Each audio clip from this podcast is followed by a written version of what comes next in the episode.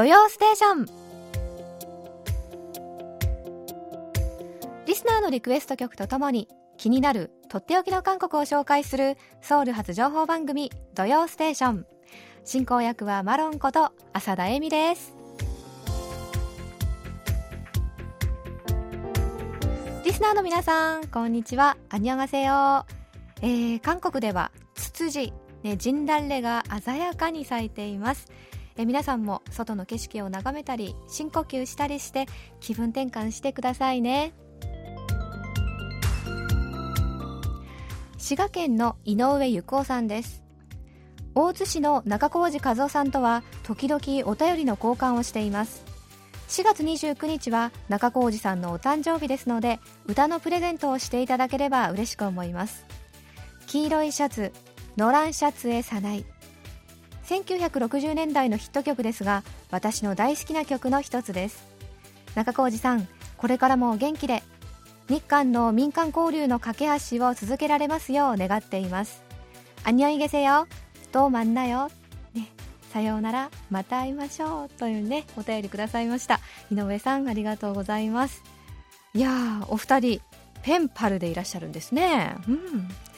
改めまして中小路さんちょっと早めですがお誕生日おめでとうございます생일축하합니다パチパチパチパチパチこれからも元気でいらしてくださいねそして土曜ステーションのひまわりさんと私マロンがお便りやリクエスト曲をお待ちしていること忘れないでくださいねそれでは今週の土曜ステーション井上さんのリクエスト曲でスタートします最後までお付き合いください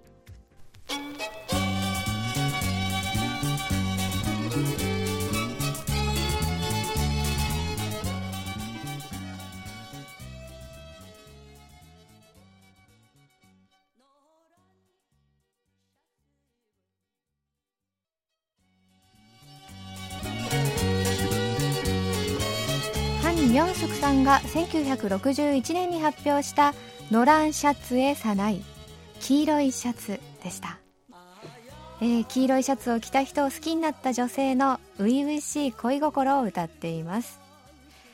えーね、日本語放送お誕生日コーナーがなくなりましたがご自分のお誕生日とかご家族やご友人のお誕生日をお便りでねあのこのように送ってくだされば一緒にお祝いできますのでぜひお送りくださいね。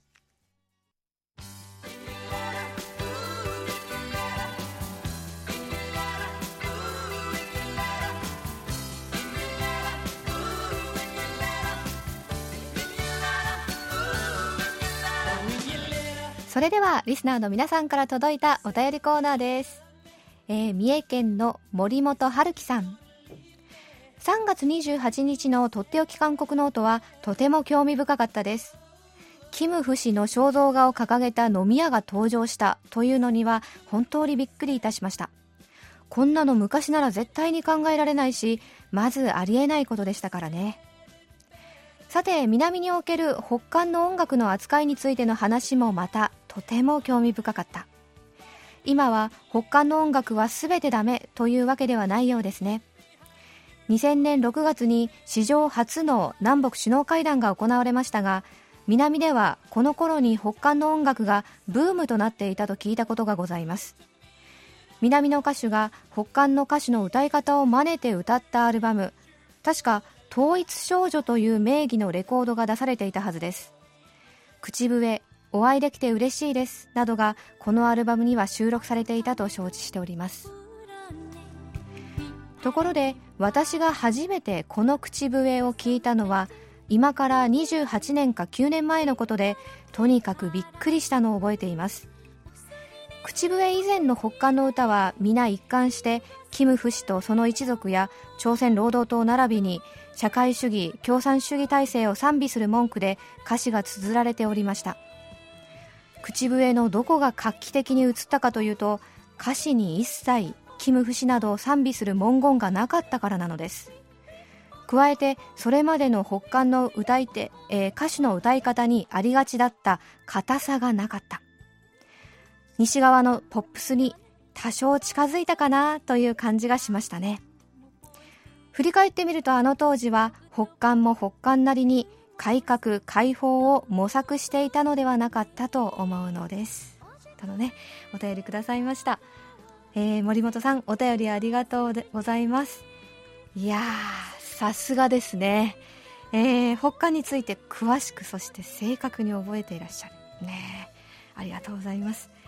えー、お便りに出てきた、えー、統一少女のフィッパラン、ね、口笛ですけれどもねあの先ほどからちょっとお聞きしてお聞きしていただいておりますけれども、えー、そしてね、あのー、北韓のバージョンもね一緒に聴いていただいておりますがこの曲もともとは90年代初めに北韓でね爆発的な人気を呼んだ曲で、えー、歌詞の内容、ね、どんな内容かというと好きな女の子の家の前を通るとき切なくなって思わず口笛を吹いた。花束を持って口笛を吹いたら君も僕の気持ちを分かってくれるだろうなんていうねすごく純真な恋心を歌っている曲なんですよね。はい。で2000年に行われた南北首脳会談の後このトンイルソニョ、ね、統一少女が発表したアルバムには北韓の歌がね、えー、7曲も収録されているんですね。この統一少女っていうのはねあの韓国の歌手の方ですよ、ね、でこの口笛っていうのは当時の韓国の若者を中心に大きな人気を呼びました。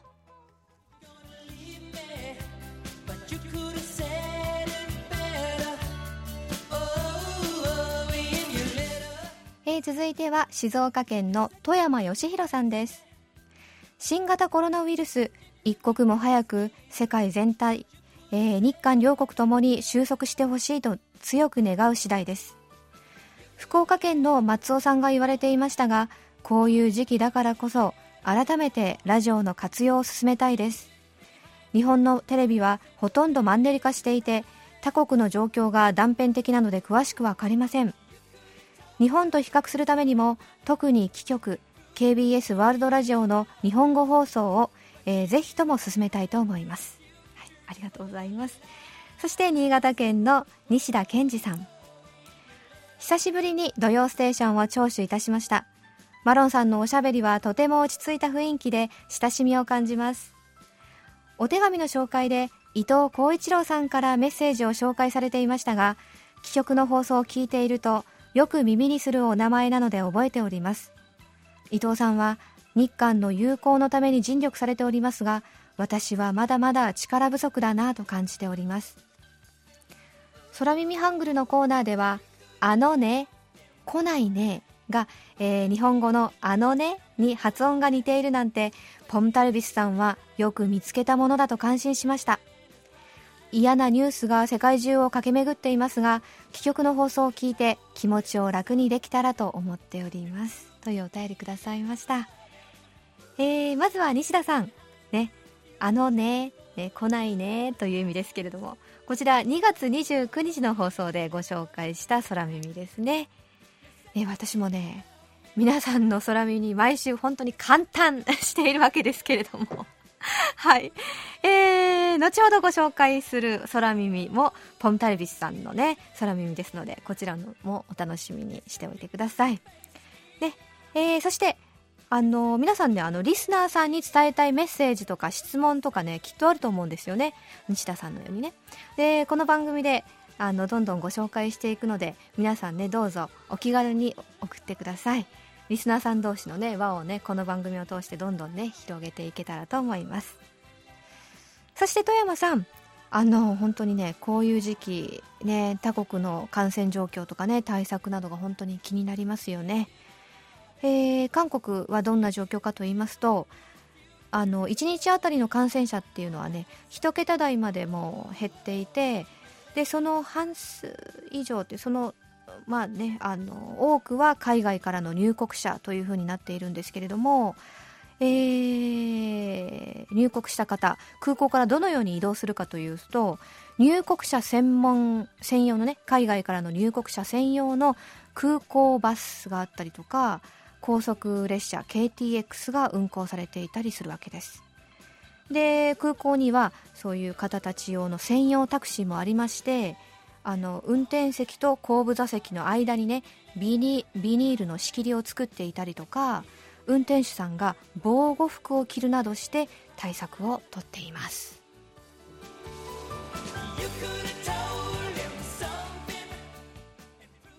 それではこちらのコーナー行きましょう。空耳ハングル今日ご紹介するのはラジオネームポンタルビスさんのご投稿作品です。登場するのは韓国人のソラくんと日本人のミミちゃん。ある日ミミちゃんがソラくんを問い詰め少々険悪な雰囲気になっています。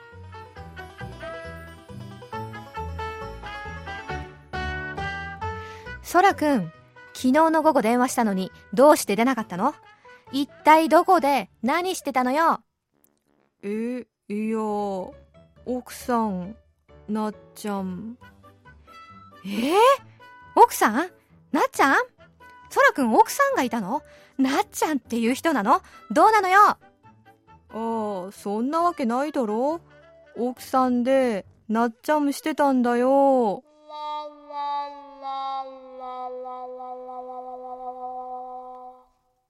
はい、皆さん。なんかね、ミミちゃん、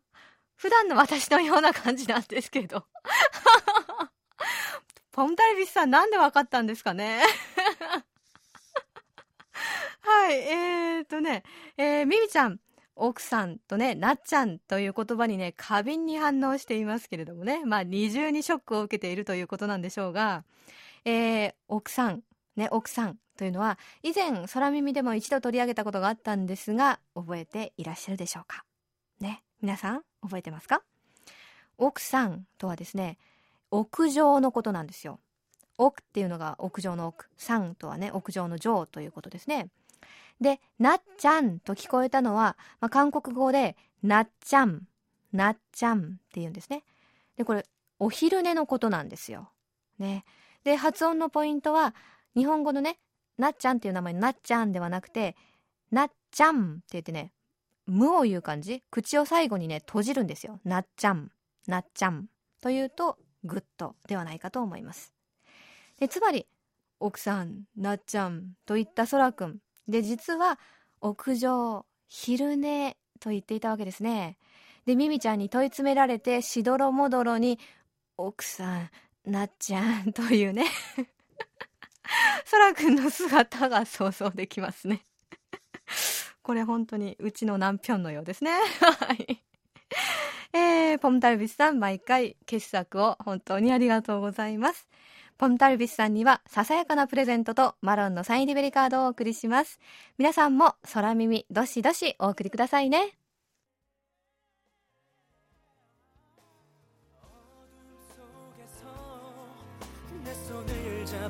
ス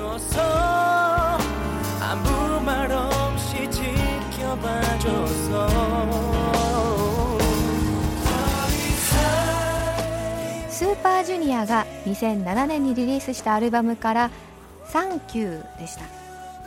疲れ切った僕の力になってくれてありがとうというね感謝の気持ちを歌っています。リクエストしてくださったのは埼玉県の松本拓也さん。伊藤浩一郎さんのお便りを紹介していただきありがとうございます。伊藤さんとは「いきいき週末」の BCL 情報に出演していた故山田浩二さんを通じて15年前ぐらいに知り合いました。持つべきものは友です。職場復帰が叶いでもさすがに週末はくたくた。ヘロヘロ。ただ帰宅して金虹そしてドステを聞き元気回復です。伊藤浩一郎さんに感謝を込めて今度は私からリクエストさせてください。というねメッセージとともにこちらの曲を、えーと、リクエストしてくださいました。えー、松本さん本当にねラジオを通じたチングね友達って本当に素敵ですね。えー、土曜ステーションの仲間たち、ね、みんなで応援していますよ。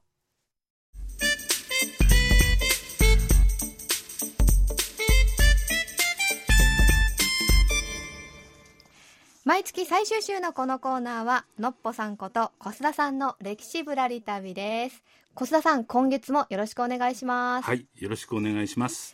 小沢さん、お元気ですか？あ元気にしております。ただあんまり外出できないんでね体がなまってきて皆さん健康に気をつけましょう。ね気をつけていきたいですね、はい、今ね。はい。でえっ、ー、と今日のお話ですけれどもリー・マサコさんねイ・バンジャさんにまつわるお話をしてくださるんですよね。はい、はい、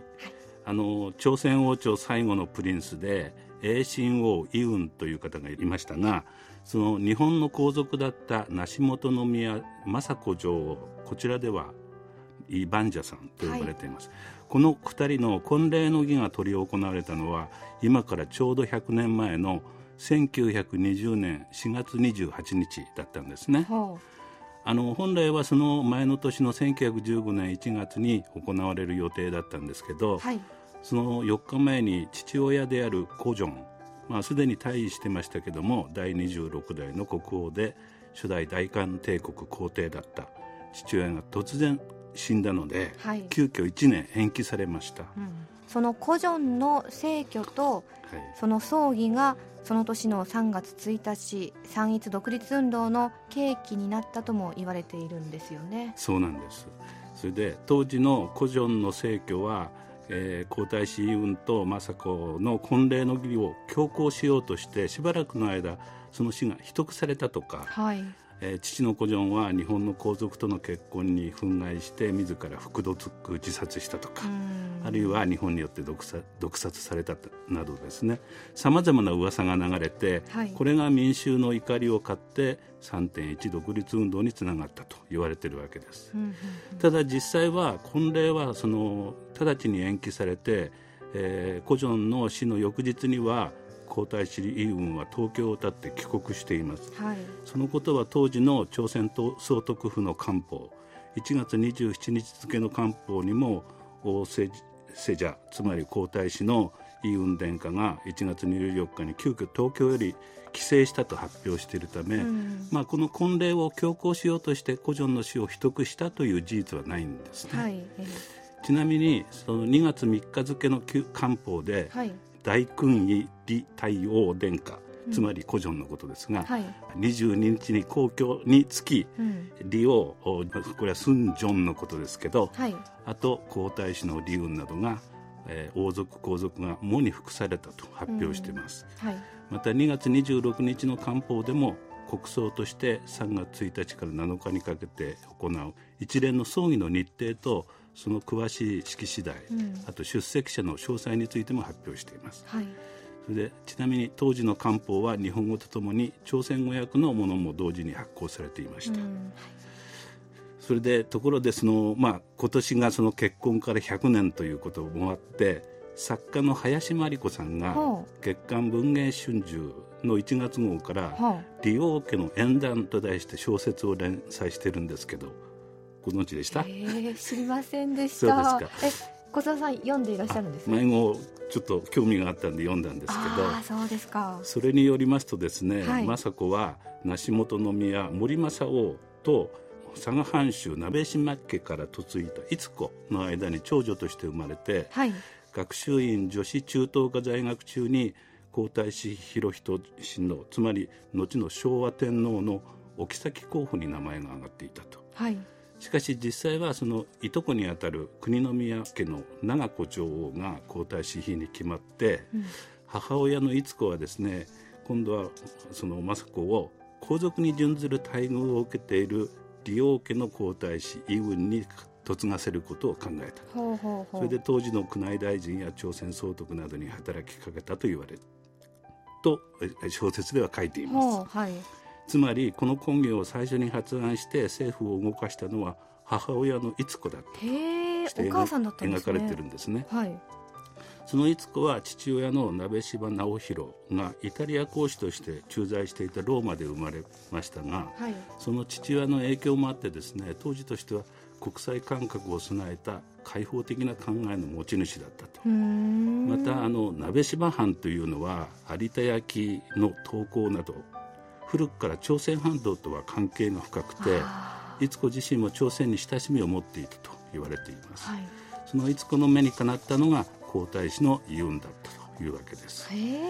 それでそのイウンは10歳の時に日本に連れて行かれて伊藤博文の保護のもとで学習院初等科陸軍中央幼年学校などを経て陸軍士官学校で学んでいたんですね、はいまあ、当時日本の皇族男子というのは軍籍に就くことが義務付けられていました、へまあ、お飾りではあったもののイイウンも当然のこととして軍人の道を歩んでそのまま日本で暮らすことになっていたんですね、えはい。それで政子はイウンとの婚約について簡単には納得せず婚約が正式に決まったことを初めて知ったのは新聞記事の報道によってだったと言われています、ええ母親は政子を説得するために当時の世界の中でお日本が置かれている状況を説明して、うん。まあ、日本と朝鮮の関係が安定し日本がアジアを一日も早くまとめていかなければ欧米列強がいつその隙を、ね、襲ってくるかわからないと、うん。あなたは朝鮮の皇太子妃となることは日本のためだけでなくアジアという大きな地域大きな地域のためだと言って説得したと。は林真理子さんはそう描いています。あなるほど。こちらの小説まだずっと続いているんですよね。まだ続いてます。読んでみたいですね。はい。ところでそのイウンと政子のゆかりの場所というとどんな場所をご存知ですか？ゆかりの場所？はい。あれですか？あの戦後雅子さんが晩年を過ごしたあのチャンドックン？はい。の中のナクソンジェ。というというとこ建物があろがねありますね。りますありますよね。あとまあこれまでもこのコーナーで紹介してきましたけどイウンが一時帰国の時に滞在したあの特殊軍の中のせ特殊軍の。あー。即貯殿所、ええ。石造り殿というのがありますが、はい。またあの東京清井町にある赤坂プリンスクラシックハウスうんうん。という、今は結婚式場になってますけど、ええ。はい。かつては赤坂プリンスホテルの旧館で、えプリンスとはまさにこの皇太子イウンのことだったんですね。えへえこのプリンセスはイユンさんのことだったんですね。そうなんです。で、えーこの利王家東京邸として使われた建物は、うん。政子との結婚が決まってからその住居として建てられて、うん。まあ、戦後も2人はしばらくここに滞在していました。ただその東京では独立と朝鮮独立運動家たちが2人の結婚を朝鮮独立の障害だと考えて、うん。結婚の前年にはですね手製爆弾を作って夫妻を暗殺する計画が発覚したり、はい。梨本宮家にも独立運動家などから嫌がらせや脅迫がたびたびあったようです、うーん。あとイウンと政子のゆかりの場所といえば宗廟チョンミョンもあります、うん。イウンは第二代皇帝スンジュンが逝去した1926年に伊王李王となったんですね、はい。それで李王家を正式に継承しますがええ戦後は皇籍離脱により日本国籍を喪失してしばらく無国籍の状態にあったんですけど、ええ。戦後から17年経った1962年に韓国籍を回復してその翌年にようやく帰国が認められ、はい。まあ、そのまま入院してしまうんですけど1970年に73歳で亡くなりました。はい。その位牌は政子の位牌とともに朝鮮王朝歴代の国王や王妃が祀られている宗廟長廟に収められているうんはい。今その宗廟を見学するとですね、ええ。日本語のガイドの方が宗廟に祀られている唯一の日本人はイーバンジャさんだと解説してくれます、ん。ところでそのイウンと政子の墓はどこにあるかご存知ですか、イユンと雅子さんのお墓ですか？ええ。ーどこにあるんですか？小佐さん行ってこられたんですよね。ーあのこれも以前におつあの、えー紹介しましたけど初代皇帝コジョンが祀られているはい。南アン南アンジュ市おおナミャンジュ市フムグクというところにある光陵本論のすぐ近後ろにあります、はい。えー、栄神王イウンの墓なので、うん。永遠イギリスの A と、えーその4音と名付けられています、ああそうなんそのなぜ円なのかというと、ええ。朝鮮王朝の王族の墓は国王と王妃の墓は領ヌンまたはルンという発音ですね、うん。おと呼ばれて王セジャー、うん。つまり皇太子とその妃あるいは王の側室の墓は円ウォンと名付けられていました、ああそうなんですそれでねその他の王族のものは単に墓んあ墓ですね。廟と言われていたんです。ああそういうふうにそれぞれ区別されて呼ばれてるんですね、それでイウンが亡くなったのは1970年。そそれで政子が亡くなったのは昭和天皇が崩御して年号が平成に変わった1989年のことなんですけど、ええ永遠4音が完成したのはその後ということになります。しかしその墓の作りはですね歴代国王の墓と同じ伝統的な様式が踏襲されていまして、はい、大きさもそれほど変わりはありなくて、まあ、今は利用家はないのでこの規模の墓が造成されるのはこれが最後ということになります。はいあとお墓の話ばかりで恐縮なんですが もう一つありましてですね、はい、それはイウンと政子の間に生まれて生後わずか8か月で亡くなった、えー、長男、うん、イ・シンイ・チンのお墓なんですね。はい。リ・シン・イ・チンは結婚の翌年1921年に生まれて、えー、リウンと政子と生後8か月のシン・チンを連れてソウルにまあ、当時の形状に最初の里帰りをして滞在中に謎の死を遂げてしまいます。そうですよね。イウン、まあ、これについてはイウンと政子の結婚に反対する勢力とか、はい、父コジョンの死に恨みを抱く人によって毒殺されたのではないかという噂が立ちます、はい、そのお墓はですね今数人園これも園という名前がついてますけど、はあ、数人園杉野と名付けられてソウル市のトンデモン区にあります。トンデモン区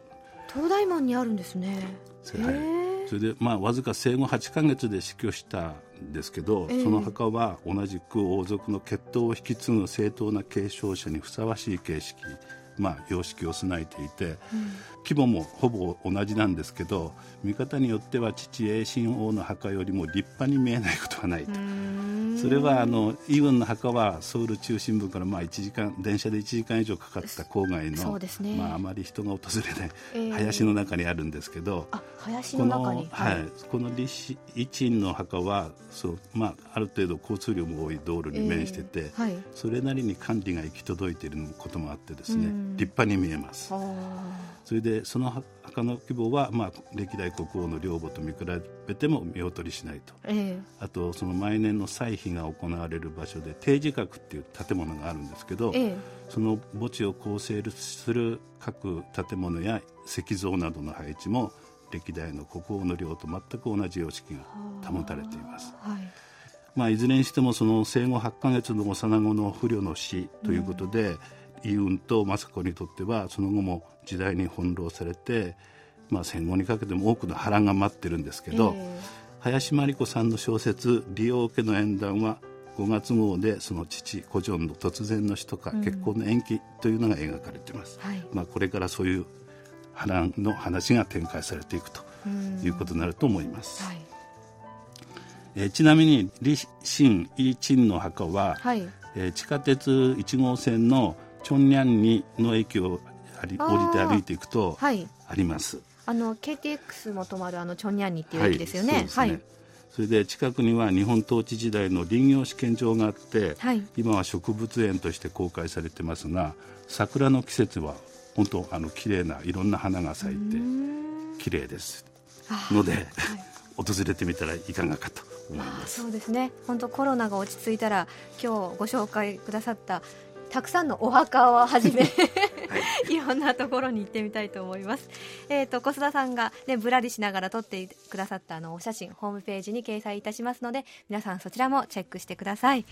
小須田さん、今週もありがとうございました。はい、ありがとうございました。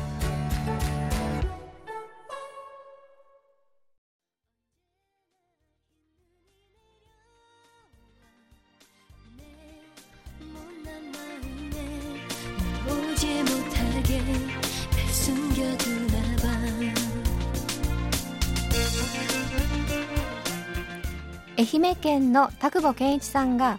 当時のチャンナラさんは韓国のスーパーアイドルまた中国でも人気があった頃中国語の曲も披露していた頃でもありますとのメッセージとともにリクエストしてくださった曲ですチャンナラさんが2004年にリリースした「겨울일 기」冬の日記でした雪の降る朝一人愛する人のことを思う切ない女性の気持ちを歌っています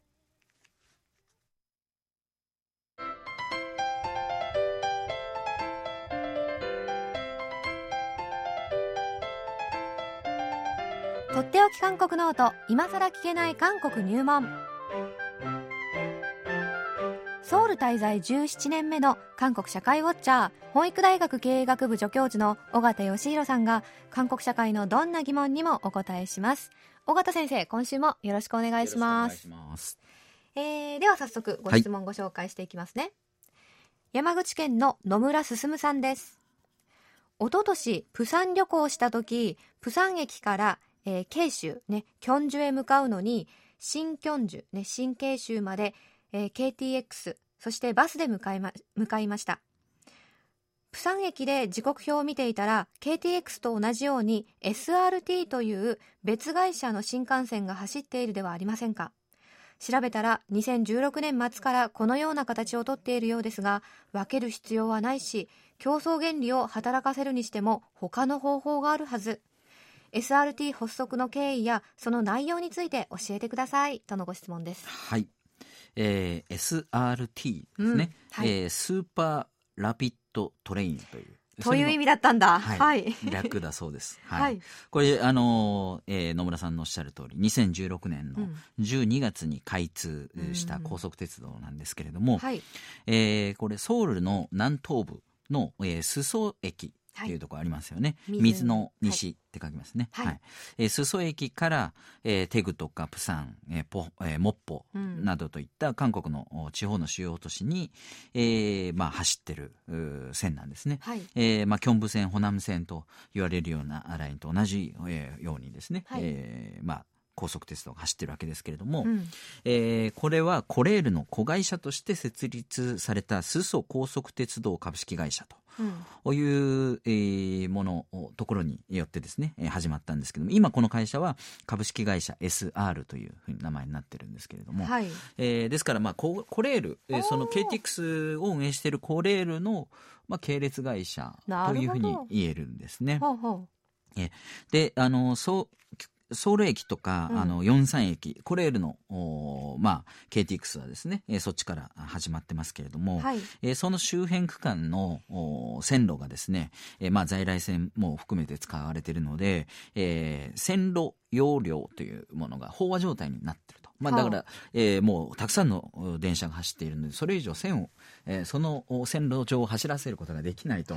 い。うような状況があったんですね、はい、そういうこともあってそれを解消するということが一つと、うん、あとはソウルのカンナムえー、あるいは関東ですね、うん、東の方ですよね、はい、えー、チャムシルとかあ,、えー、はい、ある方ですよね、ええ、あのソウル駅とか四三駅っていうのはどちらかというと西側になりますよね、ええ。えー、でしかも、えー、ハンガンの北側になるんですけれども、うん。はい、えー、ハンガンの南側。あるいはその東の方ですよね、ええ。えー、そういった地域とか、うん、えー、首都圏のえー、東南部っていうんですかね、うん、南東部っていうんですかねスウォンとか、はい、ファソンとか、はい、えー、ピョンテクとかね、うん、えー、そういったあのソウル周辺の大きい都市がありますけれども、はい、えー、まあ、工場地帯があったりとかっていうことで人口がかなりあるわけですよね。はい、えー、そういった地域の人たちが、うんえー、ソウル駅とか四三駅を出発するその KTX だけだとですね不便だということもあって、はい。うん、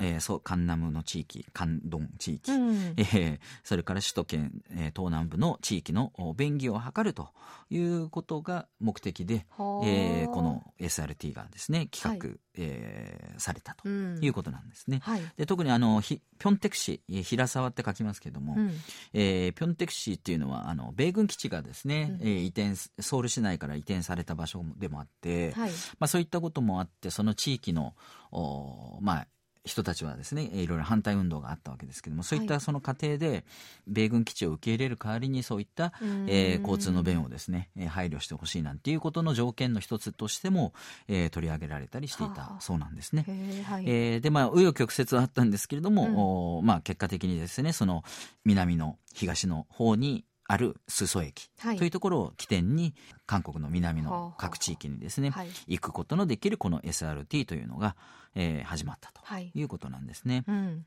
で、この KTX との差別化という意味で言うとですね、うん、まあ、ほぼ行き先とかはほとんど一緒なので、ね、はい、重なるんですけれども、うん、で、線路自体もですね、ほぼ同じルートを通ってる、えー、ような形なので、はい、あれなんですが、その KTX よりも運賃が若干安いと。ういうことがあるそうなんです、はい、にもかかわらず所要時間っていうのはほぼ同じ、ええ。ー、なんですよね。はい。えー、であの KTX よりもですねこう乗り心地が良かったり、うん、広さとか前の席との椅子との間ですよね。そう。ちょっと広いんですよね、うん、らしいですね、はい、KTX ですっごい狭いですもんね。ね。えー、そう。ななんでこんなにっていうぐらい狭い感じがありますよね。ね韓国の方ってそれでも体型が目がしりしてる方、ね、いますけど、ね、体格がうん、えー、なのにこんなに狭いんだっていうね。ね。まあだからそんなに縮こまるほどじゃないんですけど、ちょっと多分精神的にもうちょっと広くてもいいんじゃないかっていうぐらいのが、はい、多分 RT、えっ、ー、と、SRT, SRT の場合は若干、うん、そう若干ですけどね気持ち広いなっていうのがやっぱりね乗った時に分かりますよ。ああなるほど、うん、ちょっとだけですけどね、ははい、まあ、それ以外もこうサービス設備とかが若干 KTX より充実してるっていうところがあるそうなんですね。あの授乳室だとか、うん、なんかそういったちょっとした違いがあるというふうに聞いています、はい、あのまあやっぱりそうあの地方から考えると、ええ、ソウル駅まで行ってさらにカンナムの地域に用事があってね行く時とかっていうのは不便なので、え、まあ浅田さんとは逆の場合ですよね、えあの最初からもう裾駅の方に行ってしまえばそこから結構カンナムにはビジネスのね、うん、えー、ビジネスビジネスが広がってますから、はい、えー、そっちに用事がある場合は便利な、ね、えー、線ということになるようなんですね、はい、えー、まあ、ですから広範囲をこう網羅している KTX のね、えー、主要都市域の路線っていうのを補完するような形でこの SRT っていうのが、えー、まあ活用されているとい。うふうに言うことができると思います。はい。はい。ではもう一つね、えっ、ー、とご質問ご紹介していきましょう、はい、えー、岩手県の伊藤光一郎さんです。1月25日の土曜ステーションでの韓国入門で韓国での幼稚園保育園の無償化の話を聞きました。韓国でも幼稚園と保育園は分かれているんですか？日本では幼稚園の先生は教諭保育園の先生は保育士です韓国でも資格は分かれていますか？私の妻も幼稚園で働いていて、養護無償化になり、入ってくる園児の数が多くなり、毎日ヘトヘトで帰ってきます。韓国では養護無償化になった時は職員が増えたのですか？とのご質問です。はい。えー、日本とね、韓国、えー、まあ、ほぼ同じような制度だと思うんですけれども、はい、えー、幼稚園、ユチウォンって言いますけれどもね、うん、と、あと、保育園の場合は、オリニチって言いますよね。うんうんはい、結構日本の方もオリニチプって言って、はい、結構カタカナで、えー、ご存知の方も多いようなんですけども、はい、ちょっと言い方が違うということぐらいですかね。うん、で、ユチウォン、幼稚園の方は教育部。えー、日本の文科省にあたるね、うん、えー、教育部の管轄になりまして、はい、えー、そして、えー、保育園にあたるオリニチムの方は、うん、えー、保健福祉部の管轄になるんですね。まあ保育園っていうのは基本的に教育をする場所というよりも、はい、えー、まあ保育をする場所っていうね、うえー、そういう趣旨がちょっと違うわけです。はい、えー、ですのであのそこの教師の資格もですねそれぞれ、えー、別に設定されています。はい、えー、幼稚園は幼稚園教師、はい。えー、保育園、えー、オリニシムの方は、えー、保育教師というふうに、えー、言いますね。はい、でそれぞれ、まあ、あの資格の中にも、えー、いろいろあるみたいなんですけれども、大きくこの2つに分かれていてですね、はい、えー、いるようなんですね。ただ韓国の場合、そのオリニチンも幼稚園もですね、うん、そんなに大きく違わないのかなと。一応こういうふうに管轄が分かれてるんですけども、えー、オリニチでもかなり、えー、教育の機会が提供されていて、うん。はい、えー、それに関しては優勝なんですね、えー、お金を払わないといけないんですね。えー、なので、まあ、プラスのお金を払って、はい、えー、その勉強とは言わないですけれども、えー、まあ、英語の時間とかあったりしますので、えー、そういう特別活動をするというふうになってます。なるほど。はい、えー、で、あの韓国の場合はですね、日本では待機児童問題なんかが結構あるんですけれども、うんねね、えー、韓国は国立公立の